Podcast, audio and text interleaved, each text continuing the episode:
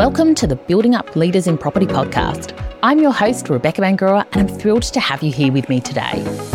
Whether you're an emerging leader or a seasoned manager in the property and construction industry, this podcast will help you elevate your leadership, build a cohesive team, and have more impact. Join me every week where I'll leave you excited and confident to take your next steps. Thanks for being here with me. Now let's get started.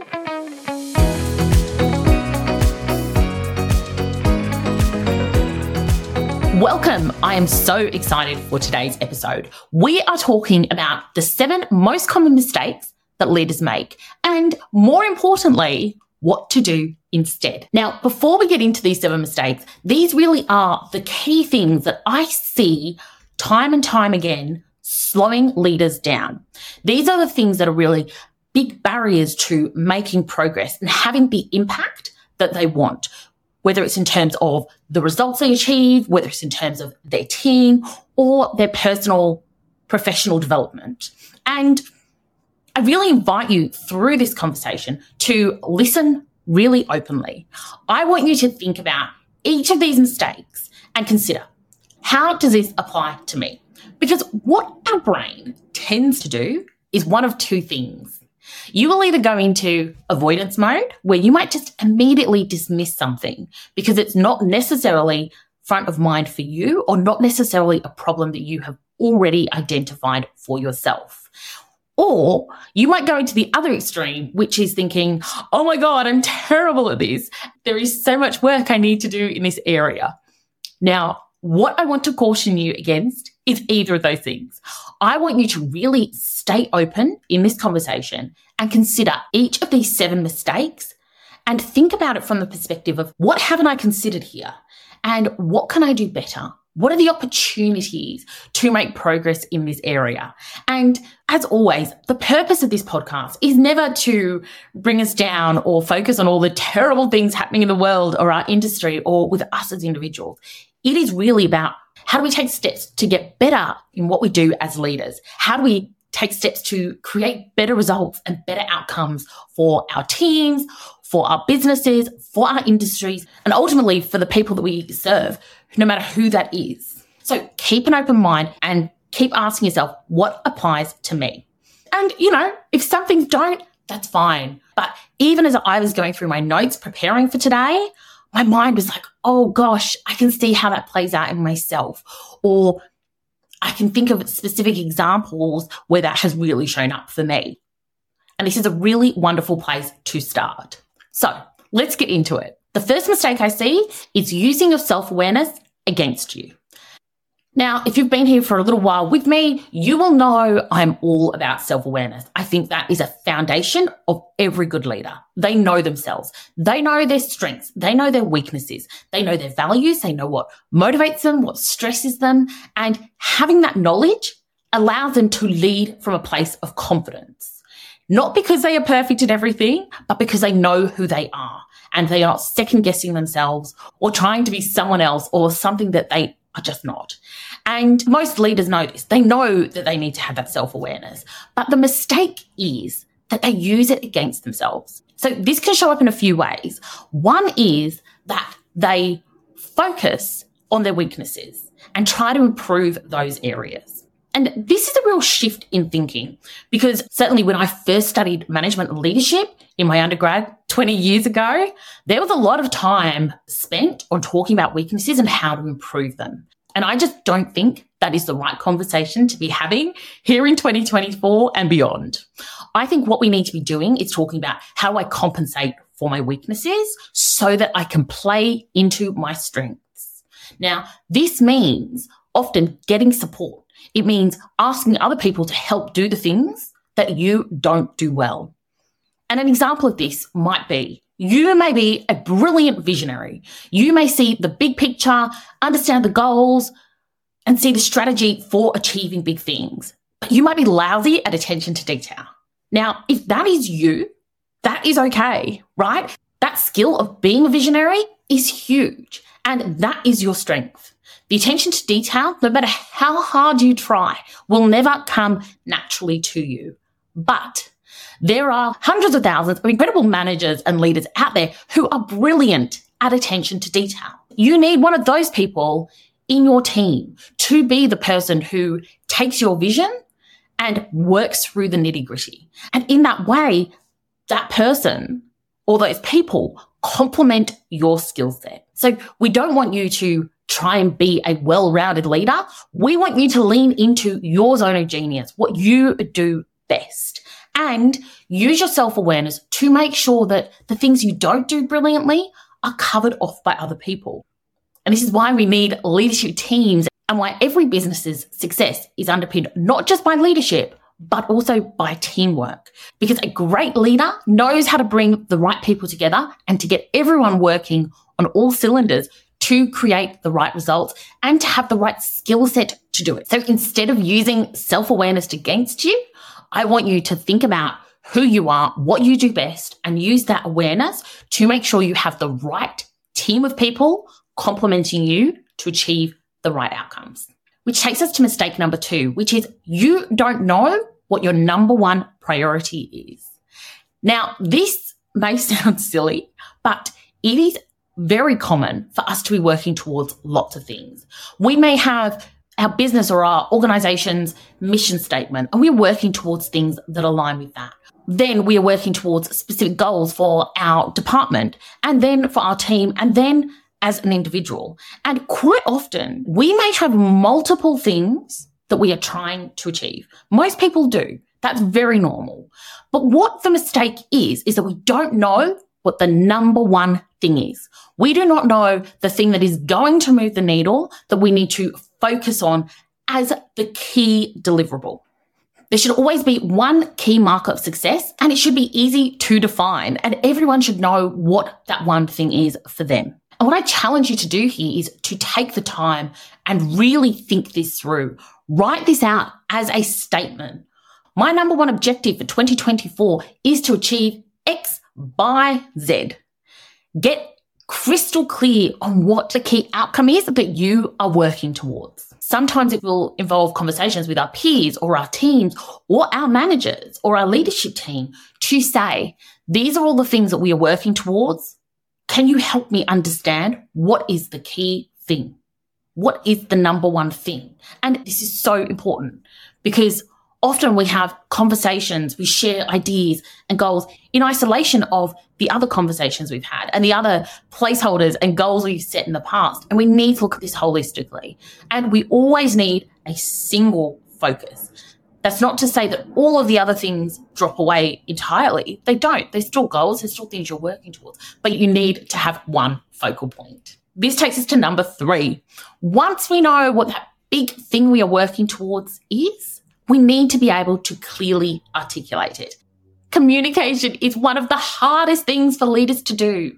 And that's okay because we can learn it, but we need to be willing to do that.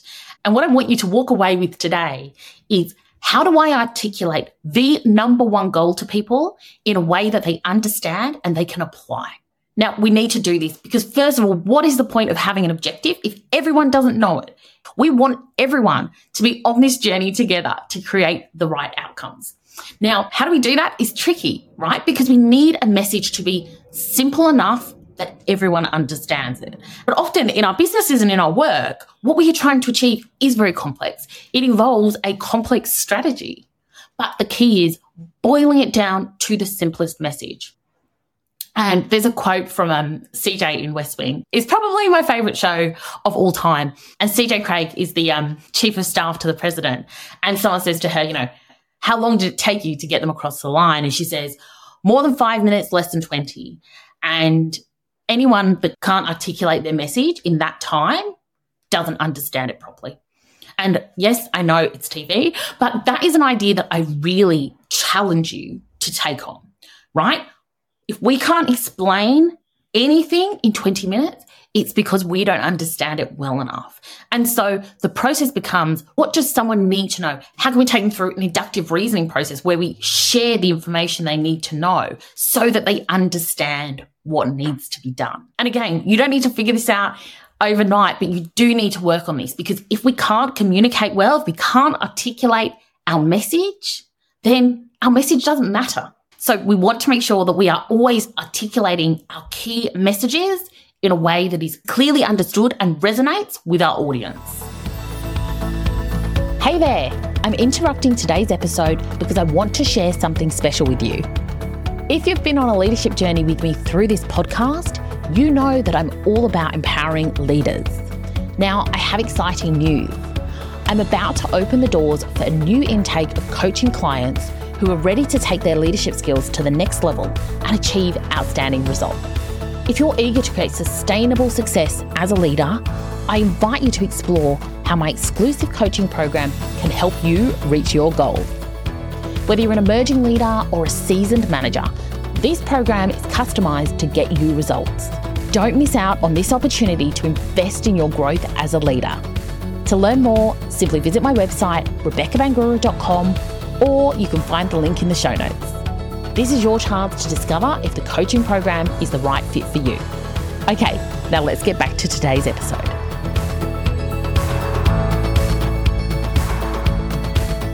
Now, number four, which is that leaders rely on their charisma. Now, I would love to take credit for this, but this work really is from Jim Collins in Good to Great. I'll link that book in the show notes. It is a fantastic book. But in it, he talks about level five leaders and the difference between a level four leader who, you know, they are top notch. They are achieving big things in the world. But a level five leader has humility. And so instead of rounding the troops up to follow them and what they are doing and what they think is right, a level five leader with humility takes the focus off of them. It is not about them. They've detached from their ego in order to have people follow the cause. This is tough and it requires us to leave our ego at the door, which is, you know, frankly, much easier said than done, but it's something that I think we all need to constantly strive for. Because when we do, we are focused on being of service. We are focused on impact. We are focused on results rather than focusing on ourselves. And honestly, when we make that shift, that is when brilliant things happen. And it's also when we are able to make the really tough calls. And this is number five is often as leaders, we resist making the tough calls. Whether this is that something isn't working or the right people are on the bus, it can be any number of things. But time and time again, I see leaders knowing what to do. They know that something isn't right, but they resist the discomfort of taking action. And the truth is, as leaders, there are hard calls to be made. If you are someone that wants to surround yourself with yes men and have everything be sunshine and roses all the time, you are not cut out for leadership, right? We may all want that, but you have to be willing to have the hard conversations, to engage in conflict, to have robust, tough discussions in order to create the best outcomes. And in order to do that, you really need to know what is important. And I urge you to think about what are the tough things that you know you need to do in your role or you know you need to do within the business that perhaps you haven't taken on yet? And really consider why you haven't. And often, again, this comes back to likability. It comes back to wanting to be a nice person or being seen as a good person or avoiding personal discomfort or making others feel uncomfortable. But in the same way that a personal trainer pushes you to an uncomfortable place, you are always more grateful to the trainer that did that and you leave the gym feeling stronger, fitter, healthier than the trainer that was soft on you, right? And this is how we need to think about our roles as leaders. It's not about cracking the whip. It is about having the right conversations, having the tough conversations when we need to, to create the right outcomes. So number six is not providing psychological safety to our teams. Now, this is so important, particularly in modern workplaces where we do have hybrid work or we have people working full time from home. We don't necessarily have the same face to face connection that we once did.